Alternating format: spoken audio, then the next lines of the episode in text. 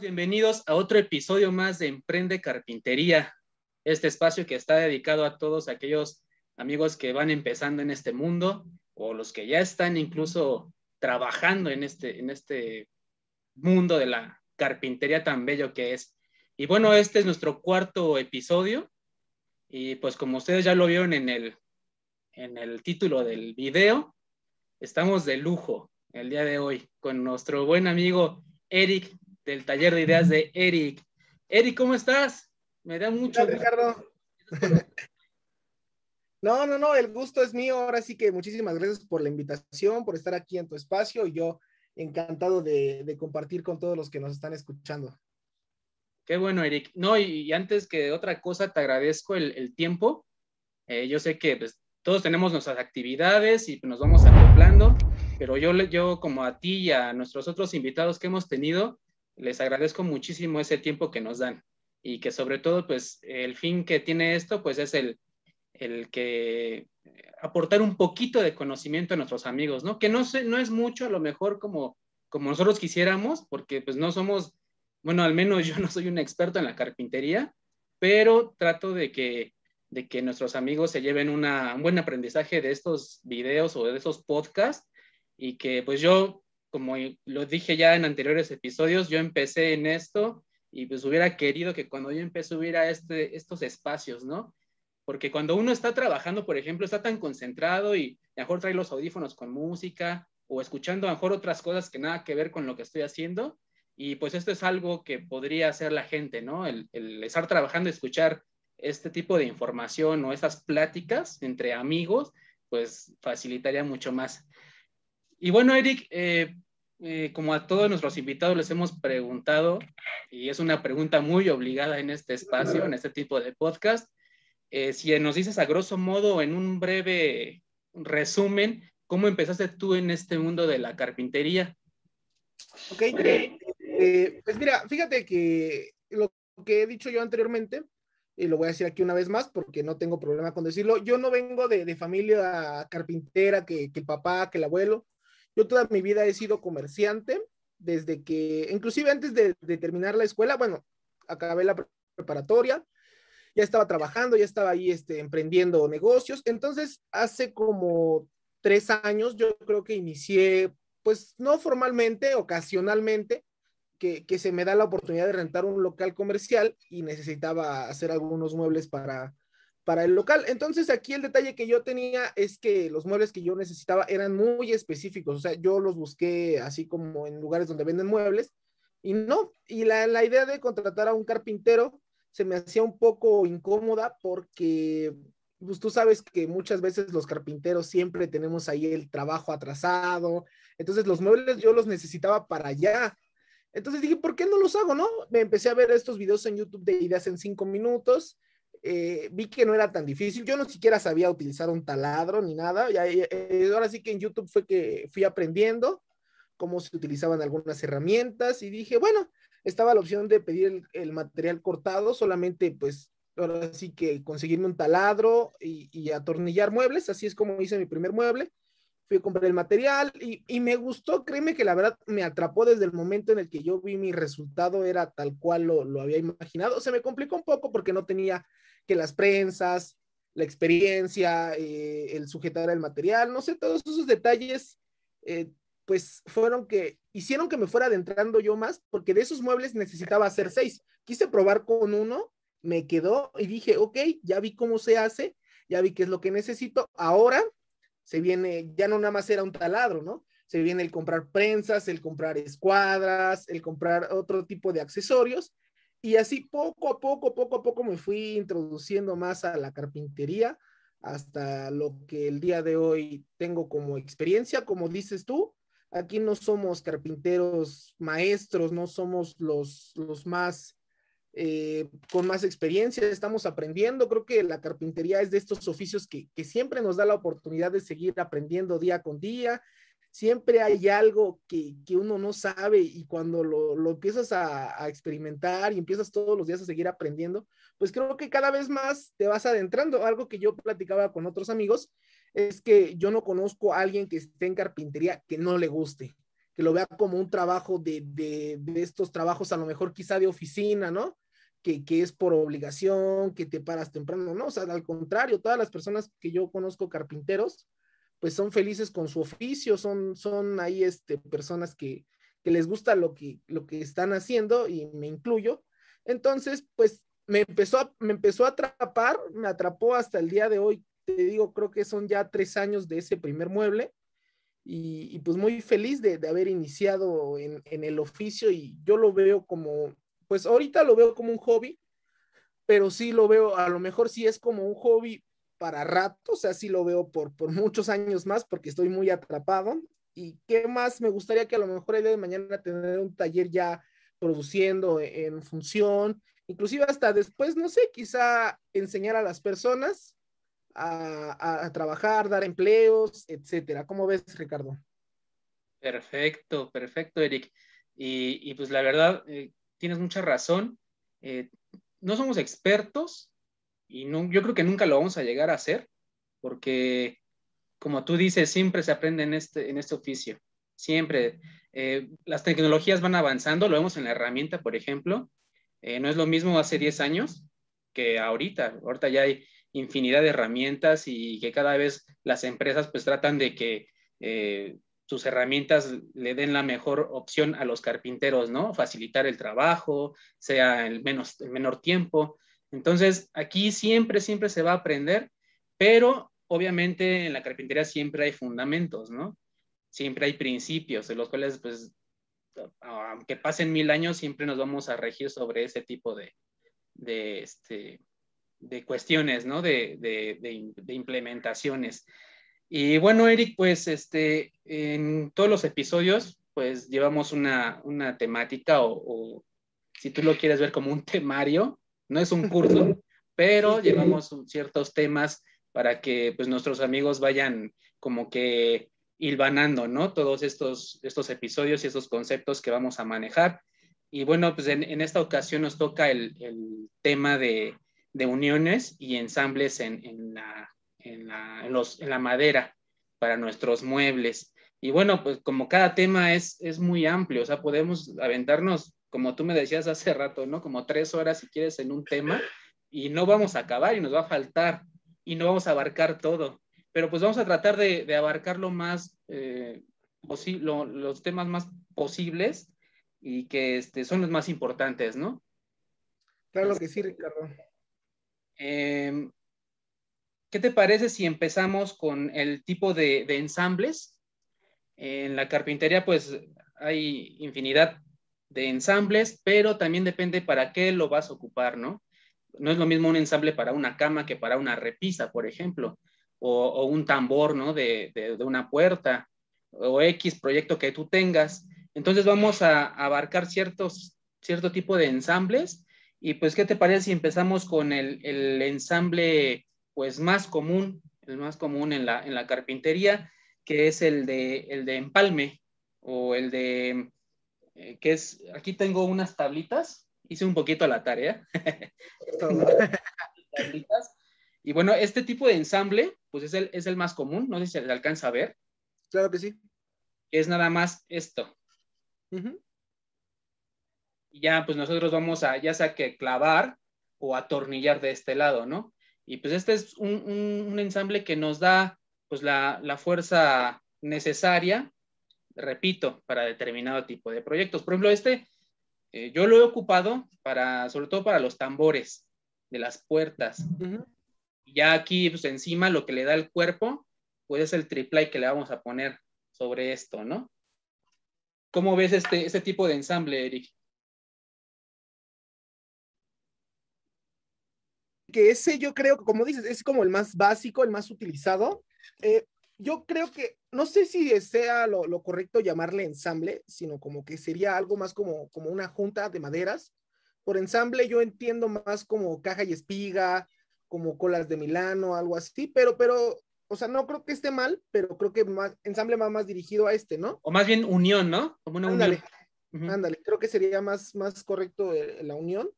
Y, creo que es interesante porque para las personas que van iniciando, es lo más sencillo, ¿no? Es lo más fácil eh, colocar así tus materiales, tus piezas, tu madera, y como dices, clavar, atornillar, eh, inclusive pues lleva un, pegamento, ¿no? Por si, para darle más unión a la fuerza, no es tan, tan fuerte como un ensamble, pero creo que es, es interesante porque es lo más fácil, ¿no? Es como cuando vas a la escuela y primero aprendes ahí a, a las vocales y ya después el abecedario completo. Creo que es, es lo de inicio, inclusive pues así hice yo mi primer mueble con ese tipo de, de, unión, con tornillos, pero eh, pues sí, como dices, requiere, bueno, más bien no requiere, sino es para trabajos específicos, ¿no? Como dices, no vas a unir una, una cama, eh, una base de una cama con este tipo de ensambles o un banco de trabajo quizá. Entonces, pues sí, trabajos sencillos y para ir iniciando creo que es lo más fácil,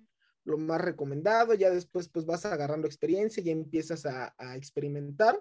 Porque si bien es cierto que, como decimos, este es el más sencillo, mm, hay otro tipo de, de uniones que, no lo he visto mucho yo en videos de YouTube, pero lo he visto eh, de algunos muebles que yo he desarmado. Eh, luego a los, muebles viejos ahí en la casa de, los papás, de los abuelos o, cosas así, llevan este tipo de unión, pero a veces no es así con los tornillos o los clavos, sino hay como unas bases que son como unas L's de, metal, de, bronce, creo, que, en lugar de que tú pongas los tornillos por fuera, metes esta como escuadra por dentro y la tornillas a una y a la otra. Entonces, eh, pues también está bien, pero como decimos, ¿no? Para trabajos muy específicos, para trabajos que no requieren tanta fuerza, ¿no, Ricardo? Así es. Y tocaste un punto muy, muy importante, ese tipo de, de, de herrajes, ¿no? Que incluso yo los he utilizado, o sea, yo a la fecha los he utilizado, pero como bien dices, no son para muebles, por ejemplo, que te van a cargar mucho peso o, muebles que, te van a sostener algo o como para una cama, ¿no? Porque a la larga, pues obviamente se van a ir, eh, como llevan pijas, la mayoría, pues se van a ir zafando con el peso. Entonces va a ser un mueble que, que no te va a durar lo que tú esperas y ni, es, ni está hecho para la función. Ese tipo de escuadras son como estas, ¿no? De estas, hablas tú. Precisamente. Y esta, esta lleva aquí un, pues obviamente lleva de este lado la tabla y lleva abajo la otra tabla y entonces también te hace esa, esa función de L. Y hay otras, creo que son este en escuadra, pero son planas, o sea, no tienen esta forma. Son, son así en, en, L, ¿no? Sí, sí las he visto también. Creo que yo, creo yo que esas dos son como que las más básicas, o al menos con las que yo empecé y se me hizo más fácil. No sé tú cómo veas. Sí, no, es, es, muy, muy fácil cuando a lo mejor no empiezas en esto, que no tienes los conocimientos ni las herramientas necesarias para, para hacer este, los ensambles o las uniones. Y pues estas, estas herramientas o estas, estos herrajes te, te, te facilitan, ¿no? Y te, te, este, te, también te ahorran mucho tiempo. Pero bueno, como lo dijimos, pues no es para todo tipo de, de muebles. Y bueno, pues de ahí pues ya son, siguen, por ejemplo, otro tipo de, ensambles, ¿no? Que, por ejemplo, la que, tú llama, la que tú mencionabas hace ratito y es la más común, por ejemplo, para mesas o, sillas, que es la caja y espiga. Y en esta, pues, eh, yo he visto, yo nada más he hecho de, le dicen que de dos, eh, dos hombros, que es la, la, la, espiga, este, como de este tipo, más o menos. tiempo de hacerla, pero más o menos es así, es algo así. Yo esa es la que he hecho, que lleva aquí los, dos hombros, y este pues ya se mete a la caja, ¿no? Ya lo ensamblas y con su resistol, bien ensamblado, pues ya tienes un, mueble para, para rato. ¿Tú cómo haces ese tipo de, de ensamble, Eric? Fíjate, Ricardo, que la verdad, o sea, voy a ser honesto contigo y con todos los que están aquí escuchándonos. Todavía no me meto yo al mundo de, caja y espiga, porque eh, como que he tratado de ir eh, yendo de menos a más. Y como te decía hace rato, pues inicié con, con las pijas, con esa unión. y, todavía no llego al punto de caja y espiga, pero precisamente estoy trabajando en, una plantilla para el router, eh, que, básicamente es poner la, la, plantilla sobre el material al cual le quieres hacer la caja, utilizar el router, bajarlo, hacer la caja con el router y, a, a, la espiga, con el mismo router, ponerlo en otro tipo de plantilla, con, una, con otra broca a tratar de, rebajar todo lo que es alrededor de, la madera para que quede la espiga y unirlas, porque si te soy sincero, todavía no, no domino muy bien el tema de, herramientas manuales, del trabajar con formones. Entonces, pues si tengo ahorita las herramientas eléctricas, quiero ponerlas ahí a prueba, quiero ver qué tan preciso es hacer una caja de espiga. Darles el, sacarles el mayor provecho. Y tú, Ajor, sabes de esto también. Hay, incluso hay unas, unas fresas que son para los routers que ya tienen esta hembra y macho, ¿no? Que, pueden servir para este tipo de, proyectos de caja y espiga, donde hay una donde te hace, como tú dices, ¿no? El, la caja. Tú hablas de meter la, el, router y hacer la caja, pero hay otras que son, se utilizan para, para router de banco, que ya pues, tú pasas la madera, ya te va haciendo esa caja o te va haciendo la espiga. Por eso son macho y hembra este tipo de, fresas que yo no las he utilizado, te soy sincero, no las, no las he utilizado, pero las conozco, las he visto y pues también se me hacen muy, prácticas. Ya nada más le, das, le das rebaje con algún formón o, incluso alguna lija, una lima, y pues ya tienes ahí tu caja y espiga. Sí, fíjate que de este juego de brocas hay este, no nada más es como que colocarlas, como dicen, en el router, en la mesa de router. Creo que primero se tiene que colocar una y, espero no equivocarme. Creo que la primera que hay que colocar es la broca macho.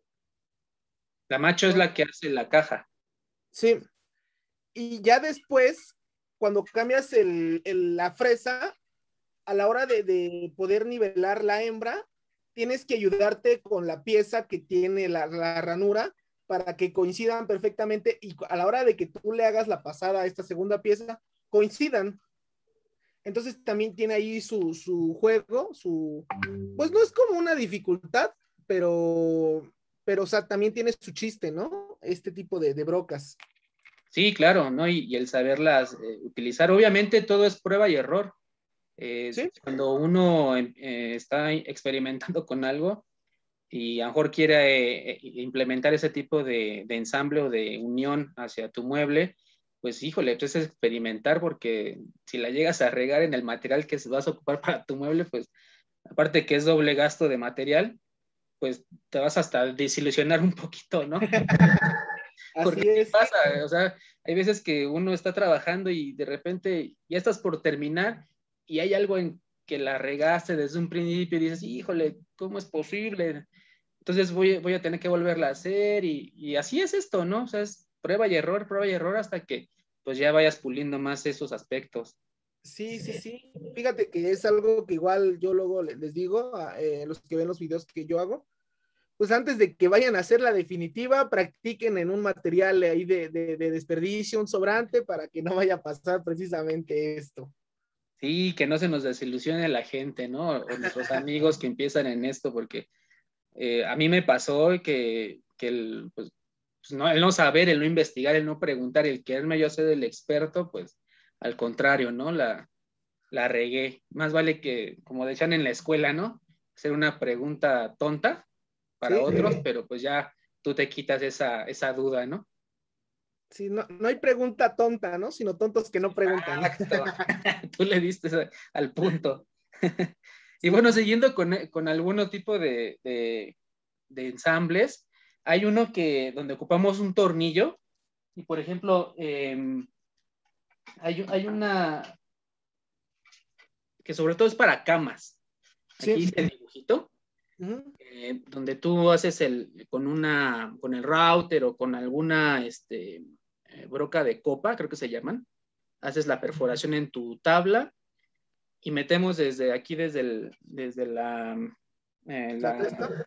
la, testa? perdón, la testa, metemos el, tornillo Y por ejemplo, si queremos hacer una, una cama que ya muchos las hacen así, desarmable, por la cuestión esta de, de la facilidad para cambiarnos de casa o X situación, pues ya es esta, esta ¿no? Donde hacemos, repito, la, el agujerito aquí y metemos en la testa el, el, perno o tornillo y ya nada más unimos la otra tabla, ¿no? Que es de esta forma y ya nada más atornillamos y queda un ensamble muy...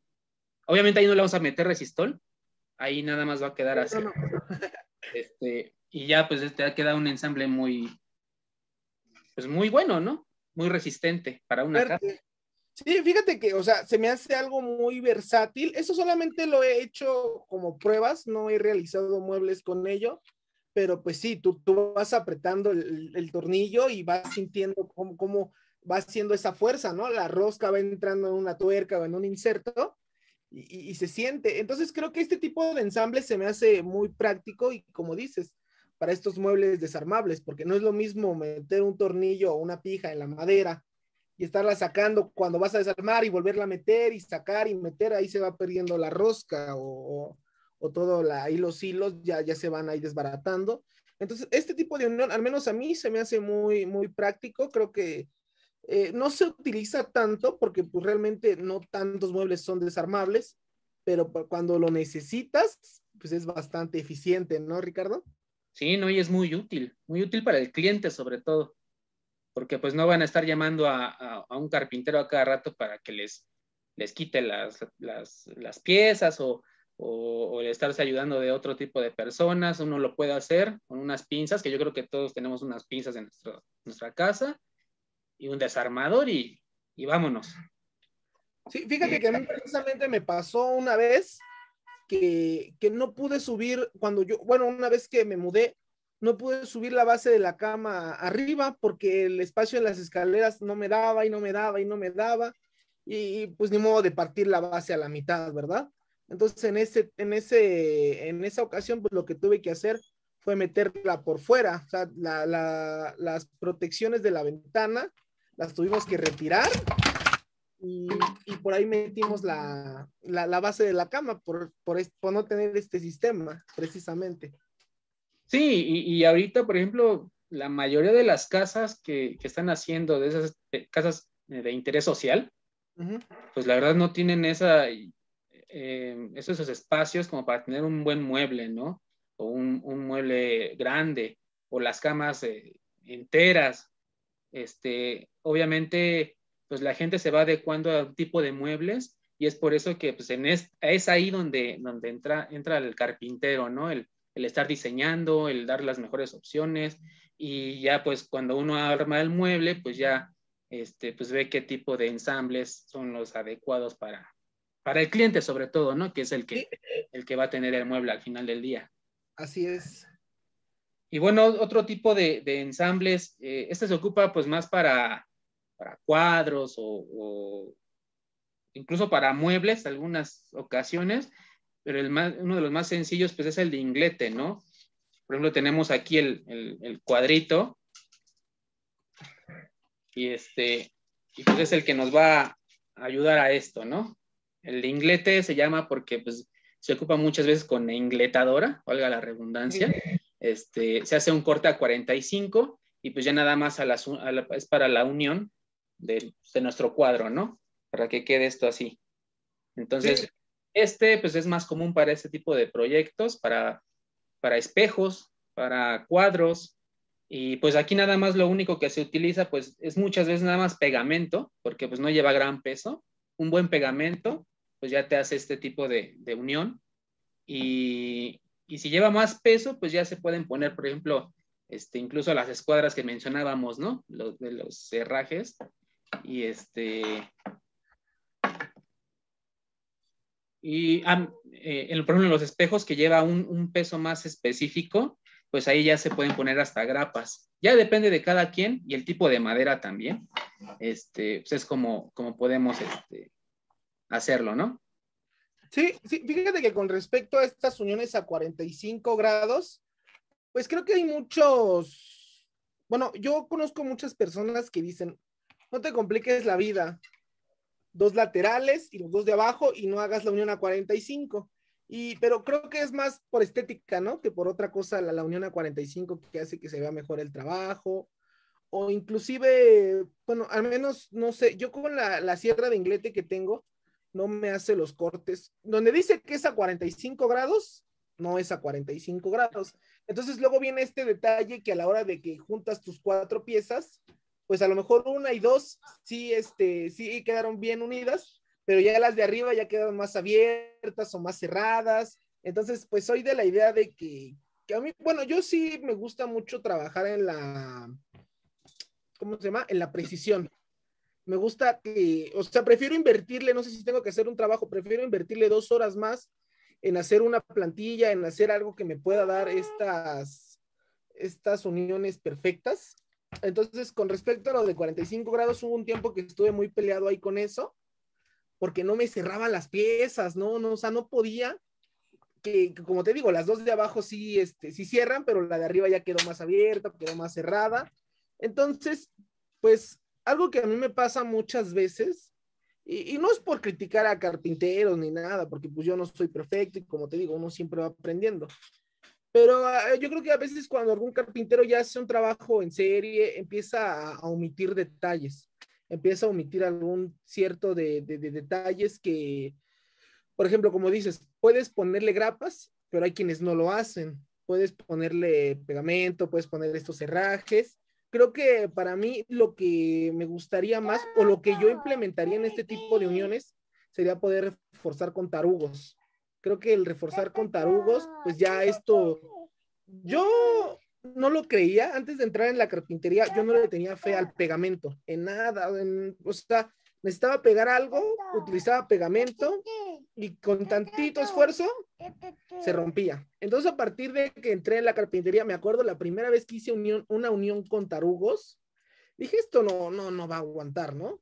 Y agarré y te lo juro que con todas mis fuerzas traté de despegar las piezas y mejor la rompí, o sea, eh, el, el borde que quedó pegado, la cara de la madera con el canto, o sea, me traje la cara de la madera en trozos oh. y la unión de los tarugos ahí estaba, o sea, no se quedaron, este, pues pegados. O sea, los tarugos creo que es una, una forma de unir material muy buena. Creo que sí es, bueno, al menos es de mis favoritas hasta el día de hoy, de las que he podido probar. Y complementándola con esta de 45 grados, creo que podemos hacer muy buenos trabajos. No sé tú qué opinas al respecto. Sí, claro, o sea, los tarugos pues han, han convertido en, en un recurso muy, muy viable, ¿no? Por, como tú lo dices, por fortaleza y por, por estética y por, porque nos ahorra muchísimo tiempo también. Obviamente debemos ser muy precisos y para esto pues existen diferentes eh, herramientas, ¿no? De, de mano que, que, son las que te van a ayudar a hacer la precisión en, en, en los tarugos porque pues sí, si no te va a quedar chueco, uno más arriba, uno más abajo y pues lo estético también se va a perder o vas a tener que trabajarle un poquito más en el rebaje. Pero como tú dices, es, muy, muy, este, son muy importantes ahorita. Y pues ese es nuestro siguiente tipo de, unión. Por ejemplo, que también se utiliza mucho, lo he visto en las mesas, en mesas pequeñas, eh, cuando obviamente no hay tablas de madera maciza que, que te den esa amplitud en una mesa de 1,20 por 2 metros, ¿no? Entonces, es ahí donde vamos a ocupar los, las uniones de, maderas, que es ahí donde nos entran estos, ese tipo de, implementos, ¿no? Tarugos o, taquetes, que también se puede utilizar en la engalletadora, ¿no? Las galletitas esas que, que también son muy, muy buenas, muy resistentes. Pero pues yo, como tú dices, yo le voy más al, tarugo, también depende el, grosor del, tarugo y de tu proyecto, obviamente. Este, no sé si nos pudieras platicar un poquito, Eric, de, este tipo de, tarugos y cómo, cómo implementarlos, cómo llevarlo a cabo, ¿no? He visto en tus videos, que por cierto son, son muy buenos y los explicas muy bien, pero nos puedes explicar un poquito sobre este tema. Claro que sí. Fíjate que el trabajar con tarugos, pues nos va a dar una cierta resistencia extra. Y hay algunos lugares en donde los tarugos eh, no pueden, más bien, hay algunos lugares en donde los tornillos no los puedes colocar, ¿no? Como dices, el juntar dos, dos maderas de los cantos o de los bordes, cómo, cómo metes el, el, tornillo, pero bueno, un paréntesis, está el sistema CREC, no sé si está entre tus, tus, tus lista, bueno, ahorita lo tocamos, pero hay algunos tipos de uniones en donde a fuerzas o es el tarugo o es la galleta. Entonces, eh, el tarugo nos va a dar una cierta resistencia, eh, quizá en algún tipo de espesor, a veces cuando la madera ya es muy, muy gruesa y creo yo que con el puro pegamento es suficiente, pero cuando la madera no es tan gruesa, estamos hablando de espesores de 2 centímetros, cosas así, eh, el unir eh, madera de los bordes nos va a dar cierta resistencia, pero la desventaja que yo ahí le veo eh, es, como te decía hace rato, la precisión. Tiene uno que ser muy preciso para que a la hora que tú unas tus bueno, unas tus maderas con tarugos, una de las maderas no te quede más arriba que la otra. Eso es algo con lo que yo eh, a veces batallo, eh, inclusive por eso, como te comentaba al principio, bueno, antes de la plática, el seguir comprando más herramientas, por eso me vi en la necesidad de comprar una engalletadora, por la precisión que nos da una engalletadora, o más bien la, la facilidad y la rapidez, no sé si la engalletadora también está en la lista, para no salirme de, lo de los tarugos, ¿no? Eh, entonces, el trabajar con tarugos nos va a dar resistencia, nos va a dar más fuerza en las uniones, pero nos va a quitar tiempo. No digo que no se pueda hacer una unión precisa, claro que se puede, pero nos lleva tiempo el estar regulando. Yo he trabajado con dos guías para tarugos, eh, dos guías ya, ya hechas, no las hice yo.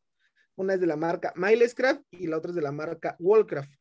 Y la verdad, las dos pueden hacer un trabajo preciso, pero te lleva mucho tiempo el ajustar las guías. Además de que si de repente ya ajustaste tu guía y ahora sí ya tus uniones están haciendo precisas y cambias de espesor, olvídate. O sea, tienes que volver a ajustar la guía o solamente que tuvieras una guía para cada espesor con el que vayas a trabajar.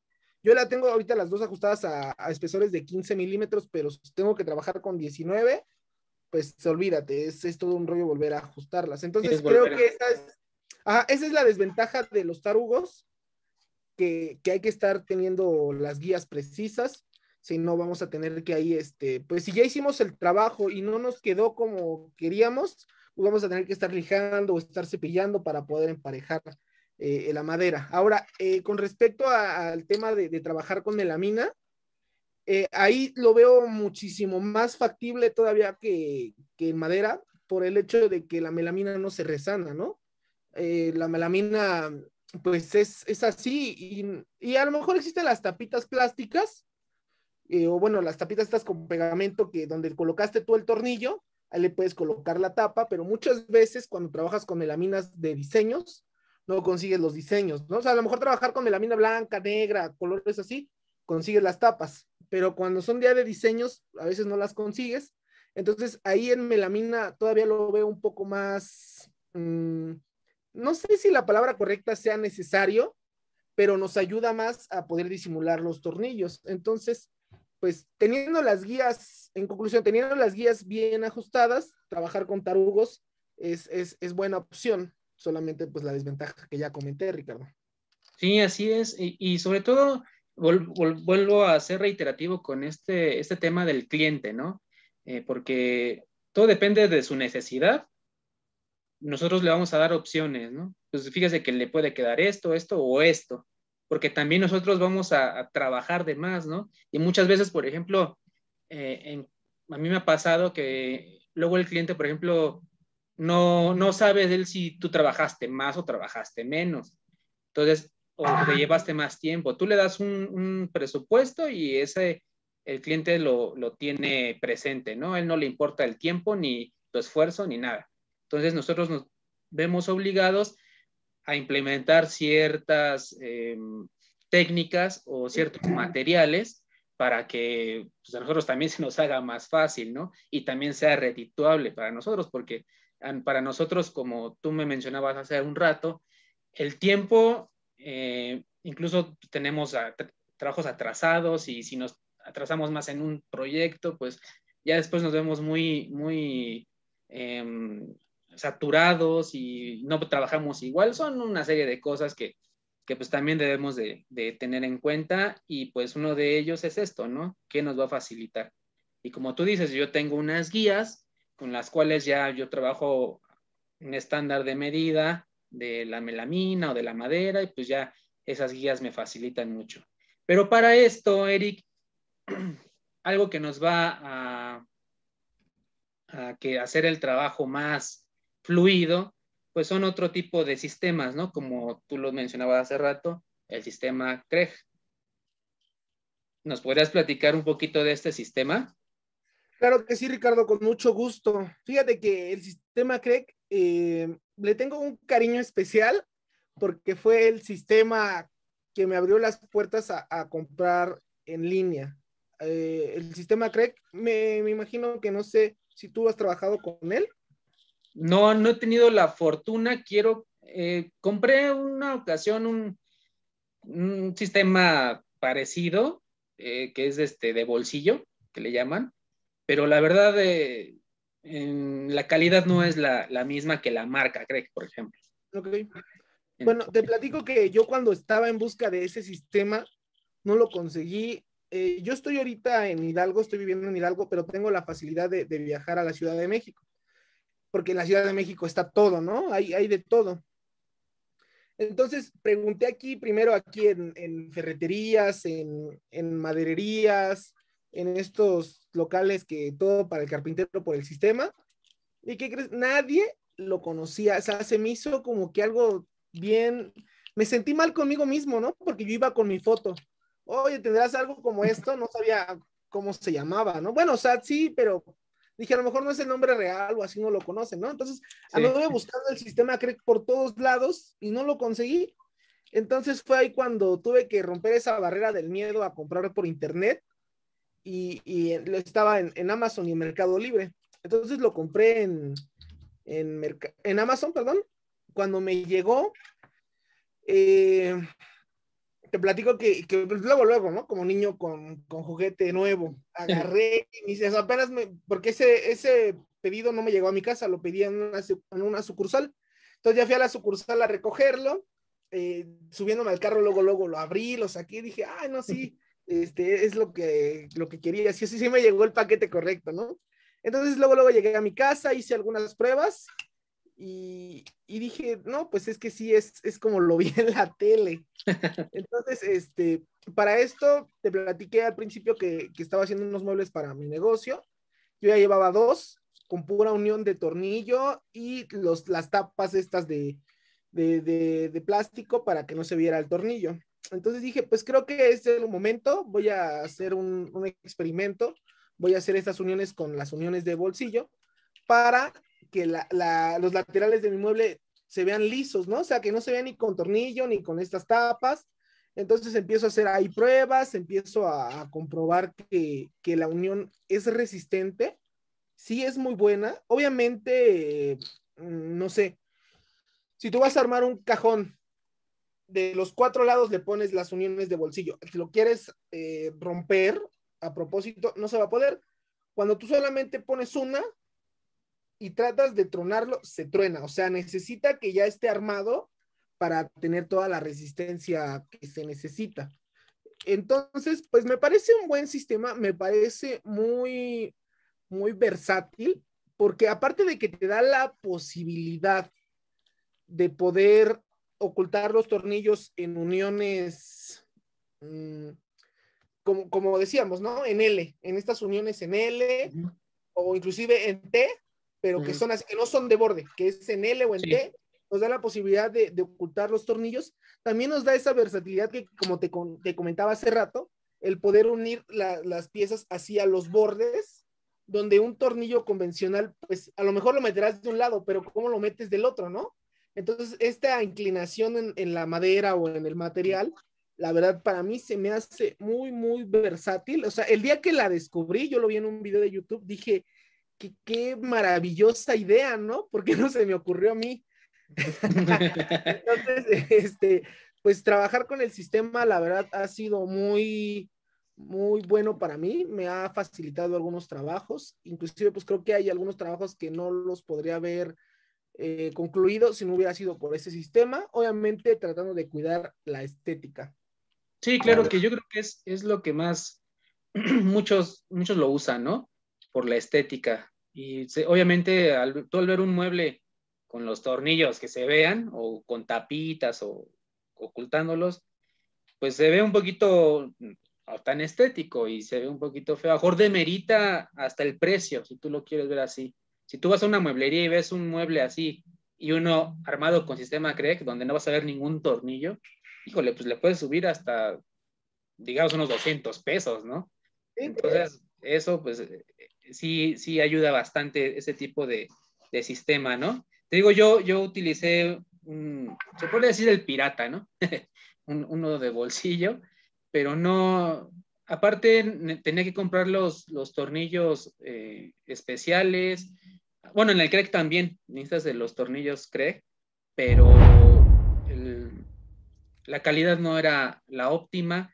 Era aluminio, pero mm, muy... Es una guía azul, creo, me parece, ¿o no? Exactamente, no me acuerdo el, nombre. Es, Obi, creo que la marca es Obi. Ah, creo que sí. la he visto. Sí, sí, sí. Y, no, la verdad no. Y ahí lo tengo, ahí lo tengo guardado y, no, la verdad no lo ocupo. Este, como tú dices, dependiendo el, proyecto, pues si es melamina, pues pongo tapitas. Si es este MDF, pues lo pinto. Como va un color cerrado, resano, hecho resanador nada más y lo pinto y ya no se ve nada. Eh, ya depende el, proyecto que necesites. A mejor me voy a ver obligado en un momento a comprarlo, ¿no? Y sí lo quiero comprar, pero pues ya cuando es el proyecto voy a tener que pedirlo, como tú dices, por, por no sé, Mercado Libre o Amazon o X, porque no en, cualquier ferretería, como tú dices, lo, lo encuentras. Sí, la verdad, la cantidad de caras raras que me hicieron cuando iba y preguntaba oye, este, ¿quién es este? Y no, y no, o sea, no. y no sé si te pasaba, pero por ejemplo, yo soy de ver muchos tutoriales en YouTube y es como te encontré a ti, como encontré, por ejemplo, los restauradores, e, etcétera, y dices, ay, híjole, pues e, él, ocupó este tipo de, de, de herramienta, ¿no? O este tipo de sistema o este material y vas a donde se supone que son especialistas en material para carpintería o herramienta para carpintería y no saben, no saben, es que, y tú le explicas, es que se usa así, así, así, casi le das una clase, ¿no? No, es que no la, no la tenemos, o no sé, y le preguntan a su gerente y, no, no sé. Entonces, híjole, ¿cómo le hago, no? Entonces, es ahí donde uno tiene que hacer su trabajo, ¿no? Investigar y buscar dónde te lo pueden vender. Fíjate que es todo un tema esto de, bueno, no me quiero desviar mucho del tema principal del episodio, pero es todo un tema este de, del servicio que te dan, la capacitación que pueden tener los empleados en los establecimientos. Hay gente que solamente sabe vender y, vende y vende y no sabe.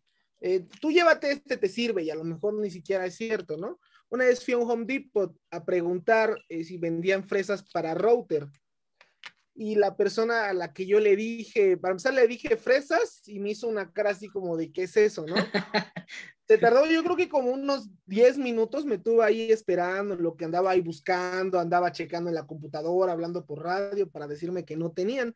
Yo ya sabía que en el Home Depot no venden fresas porque lo he buscado en el catálogo, pero de repente llegué a ver una que otra como en oferta eh, y dije, pues a lo mejor sí venden, ¿no? Porque tienen fresas en oferta pero pues como te digo, luego la capacitación que pueden tener los empleados pues no es la mejor, contratan solamente gente para vender y no para, para saberte explicar. Entonces, como dices, ahí toca hacer el trabajo uno por fuera para saber ya en dónde lo venden y llegar y nada más pedir, que a lo mejor ir y pedir opiniones o preguntar, ¿no? Oye, ¿qué me recomiendas? Tengo que hacer un mueble así, te van a vender cualquier cosa. Claro, sí, sí. Y que al final del día no es lo que tú buscabas. O no es lo que te imaginabas, ¿no? Como tú dices, no es como lo vi en la tele, o sea, no, es, muy, muy distinto. Y bueno, siguiendo con eh, más o menos este tipo de, ensambles o de uniones, eh, se ocupa mucho, por ejemplo, ya lo habíamos tocado un poquito, pero hay que hacer un poquito más este, redundante en este tema de la engalletadora. Tú me dices que tienes una, te viste obligado a comprar una. ¿Qué tan funcional te ha sido? Fíjate que la engalletadora eh, la acabo de comprar en estos días.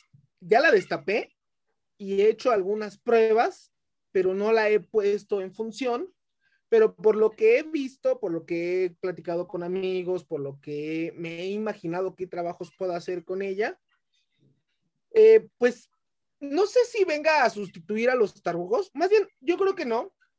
En algunos casos sí, pero generalmente no. Y es que, por ejemplo, lo que yo te platicaba del detalle con los tarugos, es que tú tienes que tener una guía y, puedes este, hacer una perforación en un material y en el otro, no te va a quedar a la misma altura, supone que es centrado. Y ahora que, que empalmas, que juntas, pues una quedó más arriba que la otra y así, y con la engalletadora no es así. La engalletadora tiene un tope. Supongamos que el disco de la engalletadora, para los que a lo mejor no se escuchan y no saben qué es una engalletadora, es como una especie de esmeril con disco dentado, pero tiene una base, tiene una base cuadrada que tú la recargas sobre el material, enciendes la engalletadora y sale un disco redondo que me parece que es como de 3 o 4 pulgadas aproximadamente.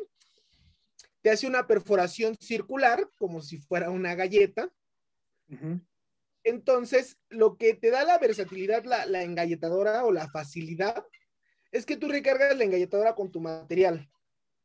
Haces la ranura o el orificio para la galleta en tu material. Y si tú regulaste la engalletadora, que el disco salga a 8 milímetros, tu primer ranura, 8 milímetros. Y haces la ranura en el otro material, y como ya tiene ese tope a 8 milímetros, también la va a hacer exactamente igual. Entonces, a la hora que tú juntes los materiales, ahora sí tienes la seguridad que van a estar perfectamente enrasados, alineados. Eh, no es necesario que la ranura de la galleta sea centrada en el material, como te digo. Pueden ser 3 o 4 milímetros de abajo hacia arriba, pero con que en la otra pieza también sea a esa medida, con que tú juntes tu material lo vas a tener perfectamente alineado. Entonces, lo que te da la, ventaja de una engalletadora sobre los tarugos es la velocidad. O sea, llegas, ¿en cuánto tiempo te gusta que hagas 10 ranuras de engalletadora? En un minuto. Llegas una, dos, tres, cuatro, cinco, y al contrario, con los tarugos, tienes que estar regulando, tienes que estar midiendo. Entonces, pues la engalletadora es una herramienta que, que a lo mejor si no es indispensable y es sustituible, es una herramienta que nos va a dar precisión y sobre todo rapidez. Yo así lo veo, pero pues no es tan barata. A comparación de una guía para tarugos, pues el precio se puede incrementar, no sé, nueve, diez veces más cara. Sí, claro. Sí, no, y es una máquina. O sea, al final del día es una, es una máquina, es, un, es una herramienta eléctrica. Y pues, eh, bueno, no sé cómo sean los consumibles. Em, estoy hablando de las, de las galletas, ¿no? Haz cuenta, tú te acabas tus galletas que vienen, me imagino, con, la engalletadora. Eh, ¿Qué tan fácil son de conseguir, por ejemplo, en ciertas marcas o, ya hay una medida estándar? Fíjate que con respecto a la engalletadora, el paquete que yo compré o el, kit, no sé si se pueda decir, no incluía las galletas. Solamente incluía la máquina, el instructivo, pero de galletas no traía nada. Esta engalletadora funciona con tres medidas diferentes galletas del número 0, del número 10 y del número 20, que no, no varía mucho el tamaño entre una y otra. Yo creo que a lo mejor alrededor de un milímetro y medio. Entonces, eh, las galletas, pues, como yo creo que como lo del Craig, ¿no? No se consiguen, yo no creo que, no he ido a preguntar, pero siento que voy a ir a perder mi tiempo si pregunto a, a las maderillas o a estos de todo para el carpintero. Las venden por Mercado Libre carísimas. O sea, sí las venden caras. Eh, yo las conseguí en una tienda del centro de la Ciudad de México, solamente de la medida número 10. Entonces, aquí yo creo que lo recomendable, creo que es muy fácil hacerlas. Si tú ya tienes una, sí, a lo mejor alguien que compró el kit que ya incluye a lo mejor, no sé, 5 o 10 galletas por tamaño, calcarlas sobre la madera y cortarlas con caladora. Yo creo que esa es es la, mejor opción para no estar gastando tanto. Yo, yo compré un paquete en, el centro, te digo que lo conseguí. Me costó 195 pesos, que son como 10 dólares casi. Sí. Y traía 250 pesos. O sea, cuestan menos de un peso, pero pues yo creo que comprando un tablón de, madera, pues te salen muchísimas más y, más baratas. Entonces, pues yo creo que con respecto a la engañadora, la idea sería hacerlas. Si a lo mejor te sobra el dinero y no te quieres complicar, pues cómpralas, pero pues no, no va a ser tan, tan económico. Igual por el detalle que en la, mayoría de venden estas galletas te las venden por, por miles. O sea, no te venden 10 o 20, te venden la caja de mil en 1500 pesos. Entonces dices, no manches, mejor las hago.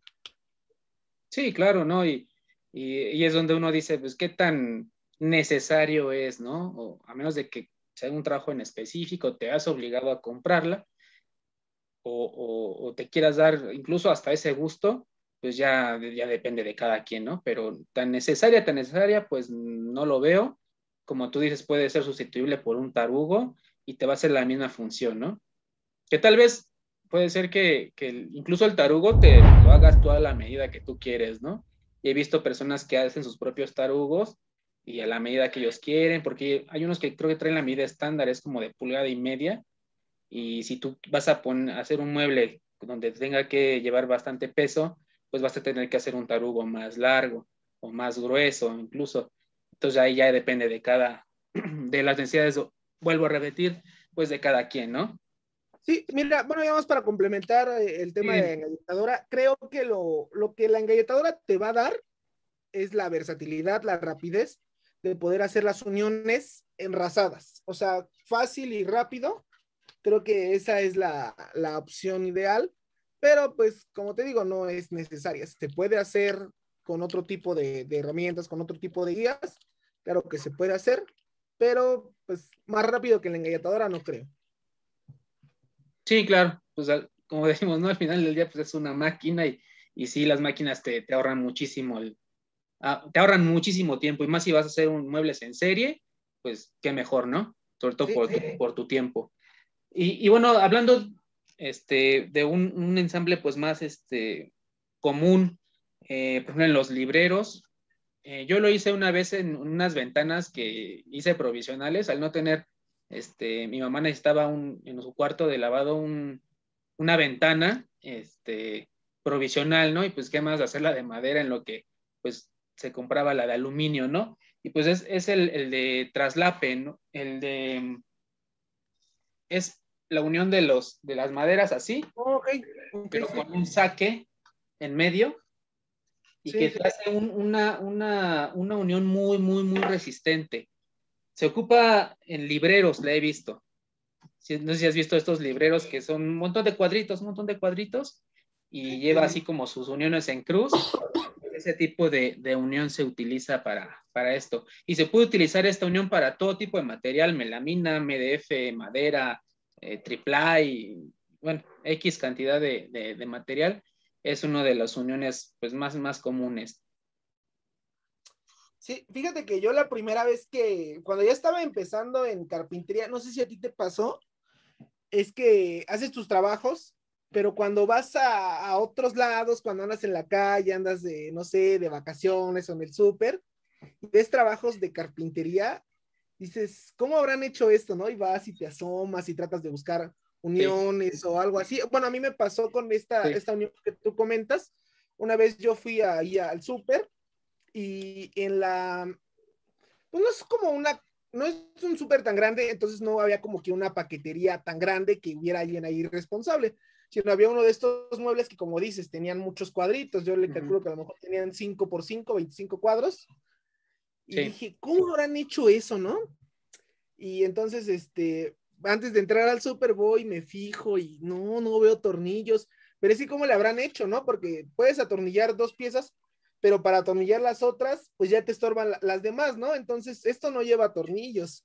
Entonces ya fue como, como, ah, es que, y le hice así, o sea, me, me, me sentí con la, confianza de agarrar y hacer uno de los de las repisas hacia adelante a ver si salía y salió, ¿no? Entonces era, era este tipo de uniones y dije qué, qué, qué versátil, qué, qué funcional, como te digo, cada vez va uno aprendiendo más, ¿no?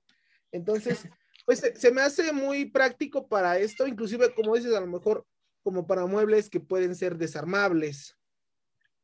Nada más quitas todo, pones y ya otra vez quedó, quedó listo, ¿no? Sí, claro, ¿no? Y, es muy, muy funcional. Incluso si quieres lo puedes dejar fijo, ya nada más igual le pones resistol y, ya tienes tu, mueble fijo y si no, pues lo desarmas. Otro tipo de, ensamble es la, cola de Milano. Muchos hablan de este tipo de, ensamble y, yo creo que es de las más resistentes. Obviamente tienes que ser preciso en su, en el corte, en, las dos maderas, ¿no? Porque si no, pues vas a tener que trabajar un poquito más y, se te puede hasta romper la, pieza. Y es ese tipo de, aquí está el dibujito, ese es como un triángulo, donde tú vas a meter la otra madera aquí y si tú lo quieres jalar de acá, pues va a ser imposible que se te, se te desarme ese mueble, ¿no? Obviamente le tienes que dar el grosor necesario. Eh, no sé si hay algún tipo de fresa o algún tipo de herramienta que, pueda hacerte eh, más fácil el hacer este tipo de, ensamble. No sé si lo has visto o haya. Fíjate que hay una guía con una fresa. La, fresa de cola de Milán no existe. O sea, sí, sí yo, yo he trabajado con ella para hacer, eh, no sé si por ahí has visto en mi canal de YouTube que tengo una mesa de ensamble donde introduzco unas prensas. Sí, y es lo que te quería preguntar más adelante, pero ah, dime, dime. Bueno, te, adelanto rápido y ahorita vamos con eso. Esta mesa tiene las ranuras con la cola de Milano y las prensas que yo introduzco son de forma del triángulo. Entonces tú metes las prensas por la mesa o por la ranura y las prensas no se salen. Entonces es la versatilidad que te da la, cola de Milano y esa, esas ranuras yo las hice con una broca de cola de Milano. Pero bueno, con respecto a lo que tú me preguntabas o lo que estábamos platicando, está la prensa de broca de cola de Milano, pero hay una guía, hay una, pues sí, es como una guía plantilla. Sí. Que son como, no sé, quizá unos cinco o seis, seis tiras entonces, pero están separadas, así como están mis dedos, o sea, tienen una separación, tú las pones encima del material y le pasas el router con una broca de cola de Milano, pero con un rodamiento, que te va a copiar lo que son las tiras, entonces te va haciendo ahí la, ranura de cola de Milano, le haces lo mismo a, la pie, a otra pieza y ahora sí estas ya encastran con, con la unión cola de Milano, que las tienes que meter con martillo, ya estando con martillo, ya estas ya no se separan por la, por la, por la forma de la cola de Milano. Está esa, esa guía que la verdad yo mm, no sé, no me llama tanto la atención como el trabajar con herramientas manuales, eh, porque esa, esa guía es prácticamente igual casi casi para, para melamina, para, para aglomerados, MDF, eh, o, o producción en serie. Hay, una forma de trabajar en colas de Milano en madera, pero para esto sí estamos hablando de que necesitamos una escuadra falsa, necesitamos un compás, necesitamos un lápiz muy fino, en el cual tú ya empiezas a, trazar ahí una, unos especie de círculos con el compás, empiezas a trazar líneas con la escuadra falsa y cortas con la, con la, con el serrucho cortas con el serrucho de preferencia que sea un serrucho finito para que igual no haya mucha pérdida de material y tratar de costilla, ¿no? Ajá, puede ser, puede ser de costilla o puede ser los, estos serruchos japoneses. Eh, entonces, haces el corte con, con, el serrucho y obviamente le haces el otro a la otra pieza y ya los encastras y quedan de una manera pues muy, muy bonita estéticamente. La verdad, soy muy fanático de este tipo de trabajos.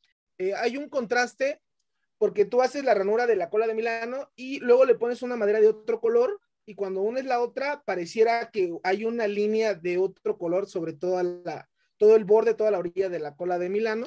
Entonces, para mí, al menos para mí, eh, ese tipo de uniones me gusta mucho. No he podido desarrollarlo todavía por falta de tiempo, pero pues son trabajos ya más eh, enfocados a ebanistería, trabajos que requieren mucho, mucho tiempo, mucha delicadeza, eh, el estar ahí pues con calma, ¿no? No llevar prisa para que salga bien. Entonces, todo este tipo de trabajos a mí me, me llama mucho la atención y, la cola de Milano es uno de ellos. Bueno, las uniones en cola de Milano. Entonces, pues con respecto a la cola de Milano, me gusta, pero sí lleva su tiempo y su dedicación. Sí, claro. No, y aparte, pues, vuelvo a repetir, es un ensamble pues muy, muy, muy fuerte. Es para que se te rompa pues yo creo que sí necesitas darle un golpe o, tratar mal el mueble para que pues, esta pieza llegue a, desensamblarse, ¿no? Se fuera a decir.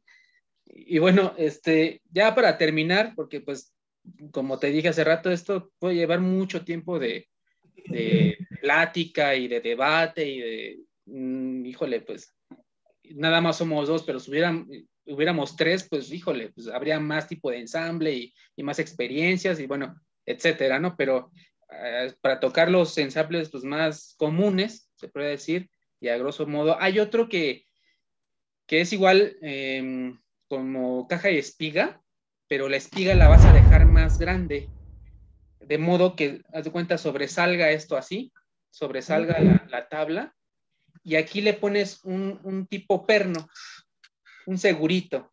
A este le vas a hacer, y le vas a hacer un, un segurito, exacto.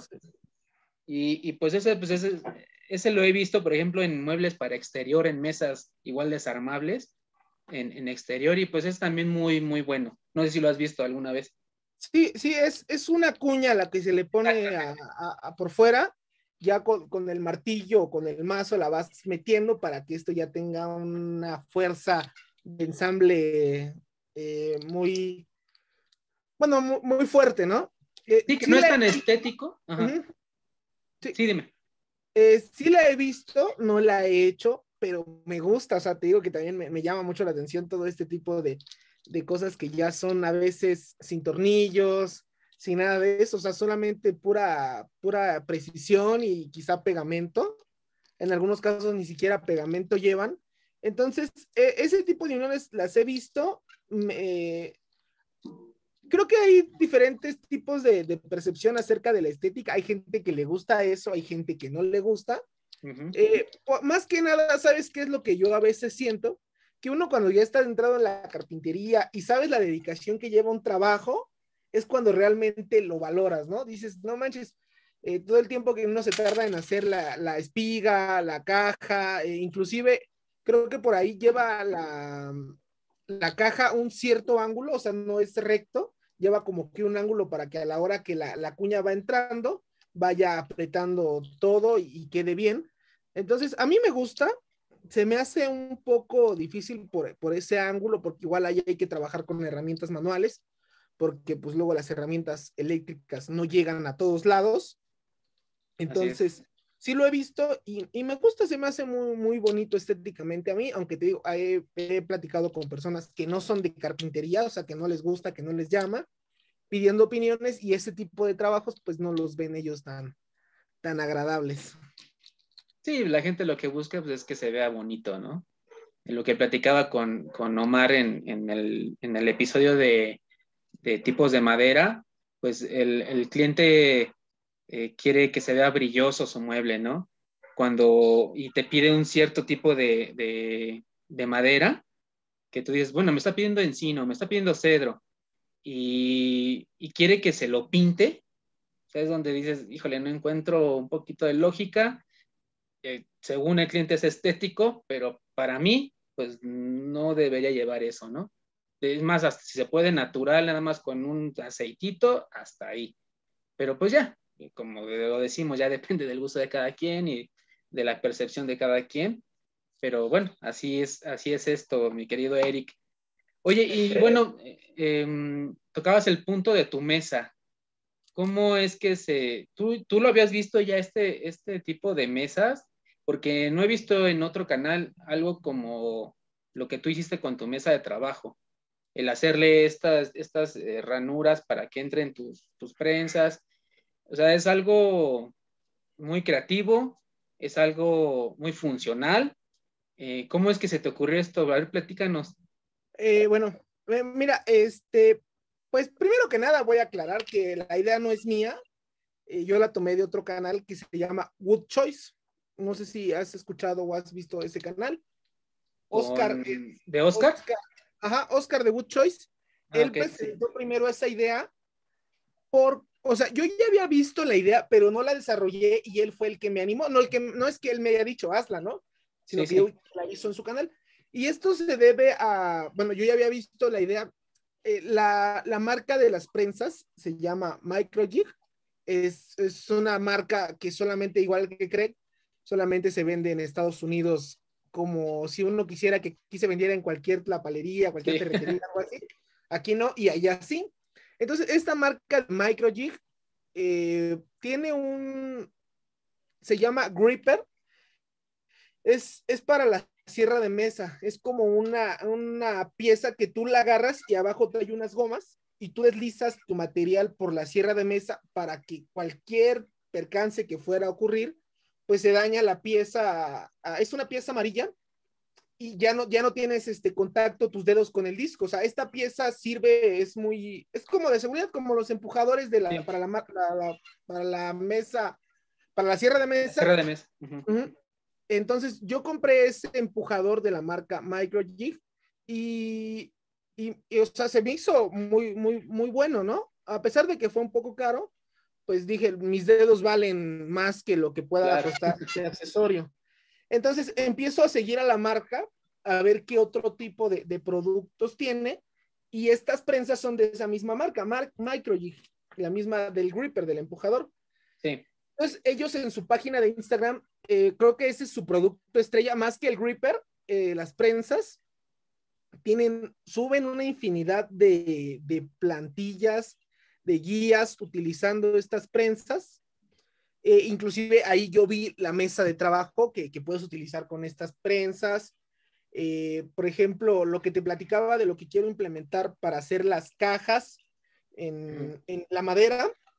Eh, tienen una guía donde tú prensas la madera con estas prensas, o sea, es como que una pared que tiene las ranuras, tú colocas ahí la madera y la prensas, la presionas y ya haces la, la caja con el router. Entonces, esta marca tiene muchísimas fotos en su, en su perfil. Inclusive, si tú haces algo con este tipo de prensas o con estas ranuras, o bueno, algo que tenga que ver con esta marca, y los etiquetas, ellos te repostean. O sea, inclusive ya yo una vez este, salí ahí en su, en su cuenta porque subí una foto de, un trabajo que hice con estas prensas y ellos la, la, compartieron. Entonces, así como yo hice mi trabajo, muchos lo hacen y muchos ahí este, aparecen en esa página. Entonces, así es como yo descubro las prensas y, la versatilidad que tienen. Pero hasta ahí quedó. Entonces, eh, yo sigo este canal de Good Choice y un día veo que él hace esa, esa mesa, hace una mesa como la que yo tengo. La diferencia de él es que él hace un banco de trabajo que es, es como, es, bueno, sí que más bien es un banco de trabajo. La que yo tengo es como una mesa que está recargada a la pared, o sea, yo nada más tengo acceso, pues, hacia adelante, no, no la puedo rodear mi mesa. Entonces, él tiene una mesa por los cuatro lados así. Y dije, ay, se ve muy buena y creo que me puede servir mucho. Entonces, un día viendo en Amazon, esas prensas estaban súper baratas, o sea, bajaron de precio en unos días de estos de ofertas de Amazon y compré el par de prensas. Eh, y dije, bueno, pues ahora ya tengo las prensas, vamos a hacer la mesa de trabajo. Y, y te digo que una broca de cola de Milano, empecé a hacer las, las, las, ranuras, armé mi mesa y ya con las prensas, pues la verdad creo que hoy en día no me veo trabajando sin una mesa de trabajo con este tipo de prensas, porque es muy versátil, a menos a mí me ha servido muchísimo, inclusive a veces no me gusta tanto mostrar en los videos porque digo, a lo mejor no todos tienen acceso a estas prensas o no todos tienen la, facilidad de, de conseguirlas o no las tienen y están viendo que yo para todo ocupo la mesa con las prensas, ocupo la mesa con las prensas y, a, mí, a mí me facilita muchísimo el trabajo. Entonces, pues yo lo he recomendado, les he dejado los links de las prensas, inclusive hice un video al respecto de esa mesa, para qué, cómo funciona, cuáles son las prensas, dónde las compras. Entonces, pues la verdad yo estoy ahí muy feliz con esa mesa. Y aparte de la mesa, pues ya he realizado otro tipo de, de, de plantillas, como por ejemplo, hay una plantilla que, bueno, es un, es un pedazo de madera, de MDF, de lo que tú quieras, le haces las ranuras.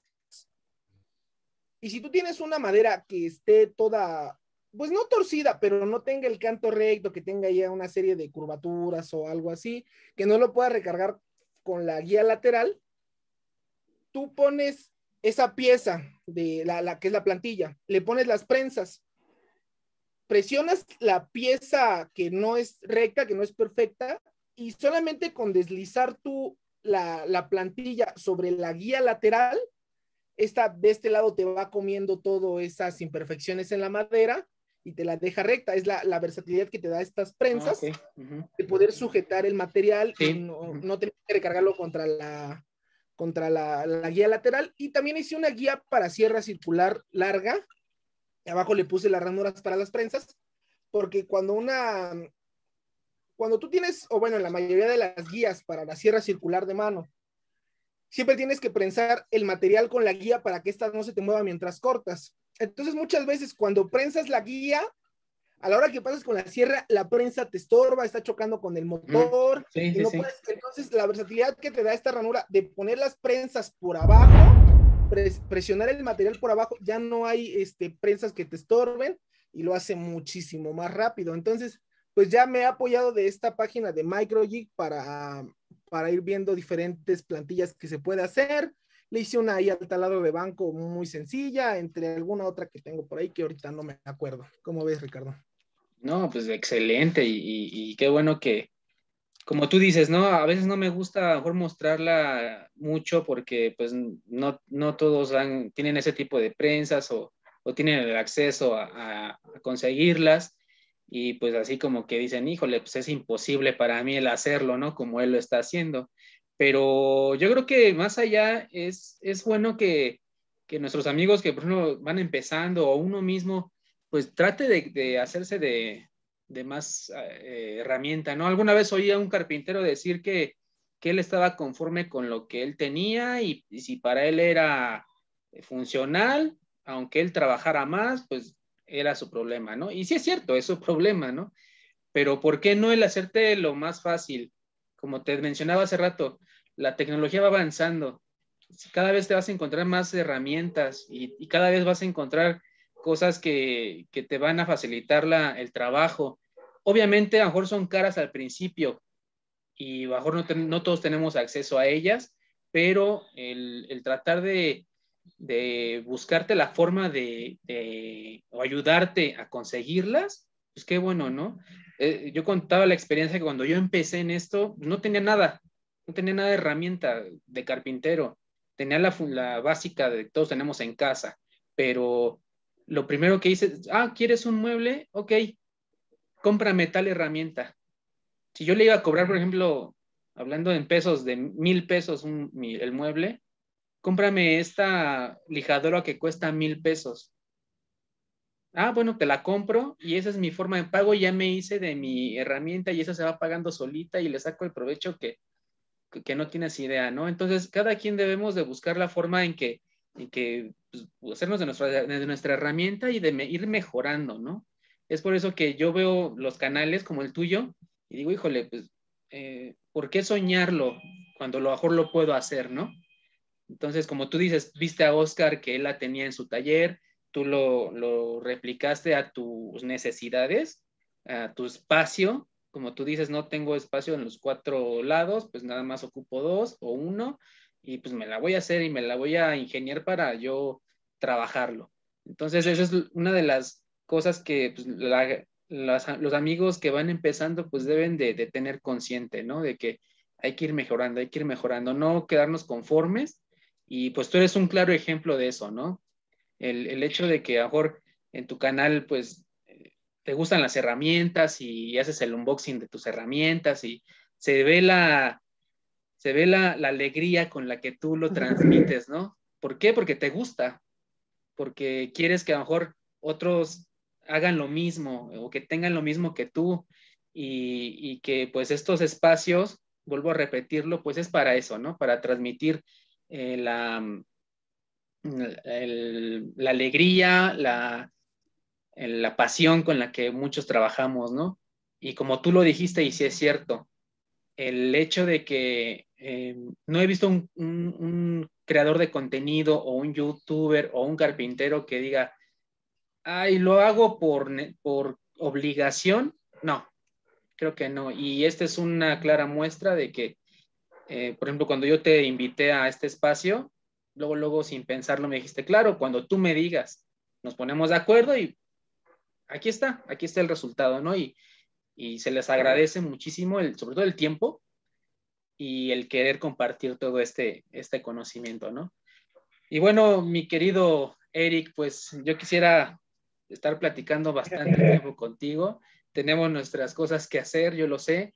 Eh, ojalá y no sea la, la, la, primera y la última. Esperemos que, que volvamos a coincidir en, en, algún otro espacio o incluso hasta ya vernos físicamente algún día, tener el gusto, este, ya que pase todo esto, que ojalá pase rápido esto de la pandemia y ya ahí la llevamos. Este, pues mejor alguna colaboración con otros amigos, no sé, algo que se nos pueda ocurrir. Este, tú eres una persona que es muy activa en redes sociales, proyectos, eres muy visionario, eh, tienes proyectos en puerta. Eh, platícanos algún proyecto en puerta que tengas. Eh, claro que sí. Fíjate, bueno, con respecto a lo que me acabas de decir, pues ahora sí que muchísimas gracias. Es la primera vez que alguien me invita. Casi siempre yo soy el que ando invitando amigos y vamos a platicar y, una que otra entrevista. Entonces, muchas gracias por la, por la invitación, Ricardo.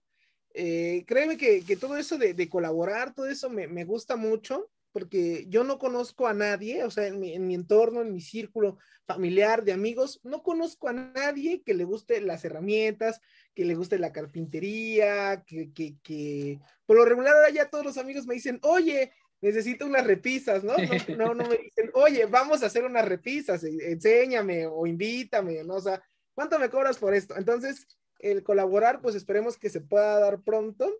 Eh, porque, porque me, entusiasma muchísimo y igual se ve que eres una pues, buena gente, no eres este, de estas personas envidiosas o, que no les gusta ahí hacer este, juntes con alguien, entonces esperemos que se pueda dar pronto algo ahí. Inclusive, pues a ver si, si igual aceptas eh, estar en, en, mi canal, un día hacemos una plática ahora para que nos platiques quién eres tú, porque pues esta casi, casi fue de mí. Eh, no, ese, es, el, ese es el, el, chiste, ¿no? Se puede decir del, del espacio, este, que, que conozcan diferentes eh, historias. por eso te pregunté al principio cómo empezaste tú a grosso modo y con todo lo hemos hecho. Eh, yo en mi primer episodio platiqué un poquito de mí, cómo empecé a grandes rasgos, muy igual. Todos tenemos historias comunes o más bien similares, pero siempre hay algo que nos diferencia. Hay algo y, la gente, si lo oye, lo, va a notar. Y eso es lo que, lo que quiero, ¿no? Que se identifiquen con nosotros para que ellos empiecen. Y como tú dices, igual yo no conozco a alguien que, bueno, mi papá un tiempo incluso tomó un curso de, carpintería, pero nunca lo llevó a cabo.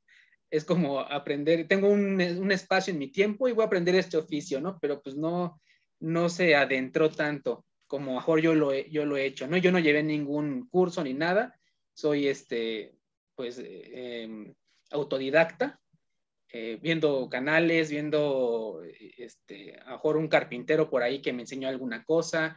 Yo trabajé un tiempo en una empresa que hace racks para equipos de luz y sonido, y, y ahí es donde me familiaricé un poquito con las eh, este, herramientas grandes, estacionarias, y de ahí pues eh, empezó todo este, este rollo, ¿no? Pero este, con esto quiero decir que, que ojalá y la gente se haga esta comunidad más grande, seamos más, no, no decir, híjole, si somos más, menos trabajo para mí, no, no el pensar así, sino si somos más, pues enriquecernos más, ¿no? O sea, el, el, el hacer proyectos nuevos, eh, esto da para mucho, tú lo has visto, en, tu canal, en, ti mismo, lo has visto, en aprendizaje. Esto da para mucho y ojalá que, sigas creciendo. Me da mucho gusto el, conocer gente como tú. Y yo creo que no estamos tan lejos. ¿De dónde me dijiste que eras? Yo estoy en Hidalgo, pero pues tengo la facilidad de ir a la Ciudad de México. Voy yo de menos una o dos veces a la semana. No sé dónde estés tú, Ricardo. Yo te pregunto porque yo también soy de Hidalgo. Eh, yo, estoy en, yo, estoy en, Tizayuca, Hidalgo. No manches, ¿en serio? Yo también estoy en Tizayuca. ¿Tú de dónde eres? Tizayuca. Fíjate qué chiquito es el mundo.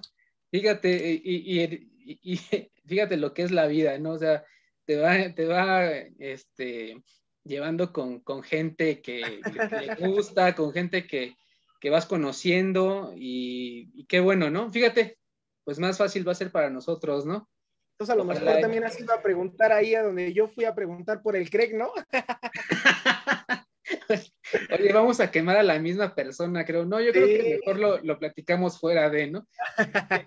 Porque si no, imagínate, después nos va a odiar esta persona.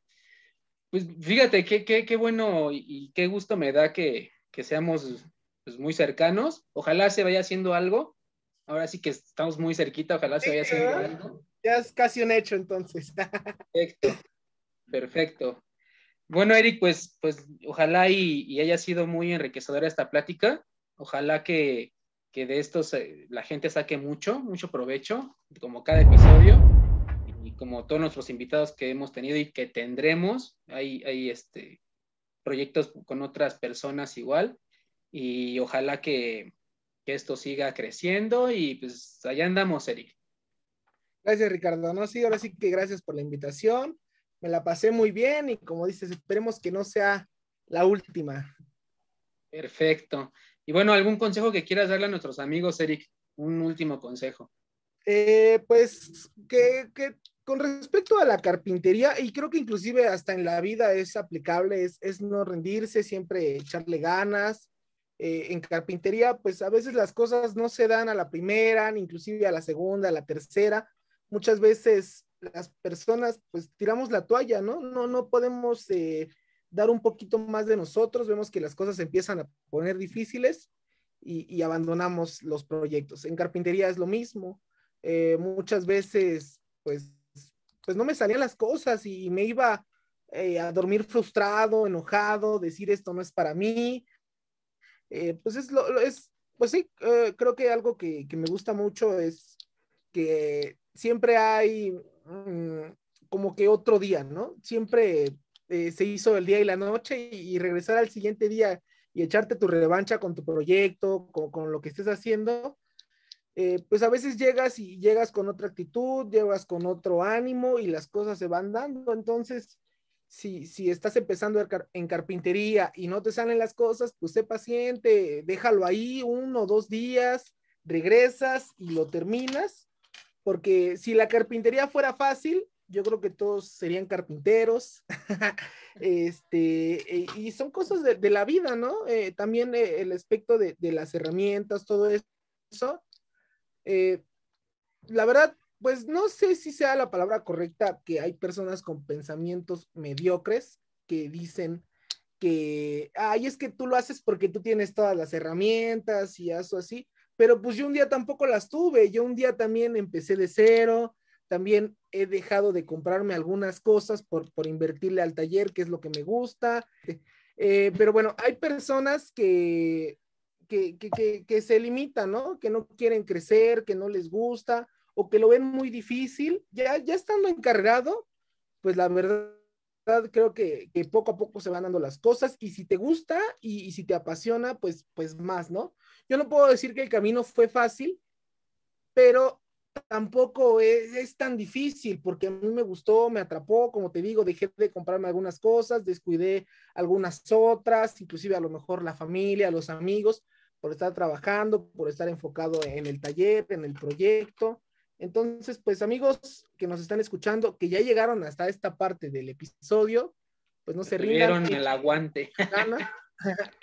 Échenle muchas ganas y pues trabajen por, por el taller de sus sueños. Y si no es por el taller de sus sueños, trabajen por sus sueños, que yo sé que se van a dar. Y pues nada, creo que sería todo, amigo. Perfecto. Pues reitero mi agradecimiento, mi querido Eric. Eh, gracias por, por, tu tiempo, por participar en este episodio. Y yo sé que no va a ser el último. Este, vamos a, a seguir echándole ganas y como decimos acá en México, a darle que es mole de olla, porque esto, esto sigue, esto sigue. Pues muchas gracias, amigo. Me dio mucho gusto el, platicar contigo. Es muy enriquecedor para mí en lo personal. Y pues aquí seguimos. Seguimos en contacto y muchísimas gracias, amigos. Suscríbanse. Déjanos tus redes sociales, por favor, Eric. Eh, me encuentran como Taller de Ideas de Eric en todas las redes sociales y por haber menos Twitter. Estoy en, en, YouTube como Taller de Ideas de Eric, en Facebook y en Instagram como Taller de Ideas de Eric. Ahí, este, pues más que nada comparto un poquito de lo que estoy haciendo, pero sobre todo utilizo estas redes sociales como Instagram o Facebook para responder dudas, ya que a veces eh, los comentarios en YouTube no me avisan o, no sé qué pase ahí. Entonces, de una manera más personalizada, yo no me cierro a poderles ayudar en lo que pueda. Entonces, ahí si tienen alguna duda o algo así, eh, me pueden encontrar en Instagram o en Facebook también. Perfecto, Eric. De todos modos va a aparecer aquí en pantalla y en la descripción del, del video. Pues muchas gracias y, y en el camino andamos, amigos. Cuídense. Muchas gracias, Eric. Gracias, Ricardo. Hasta luego.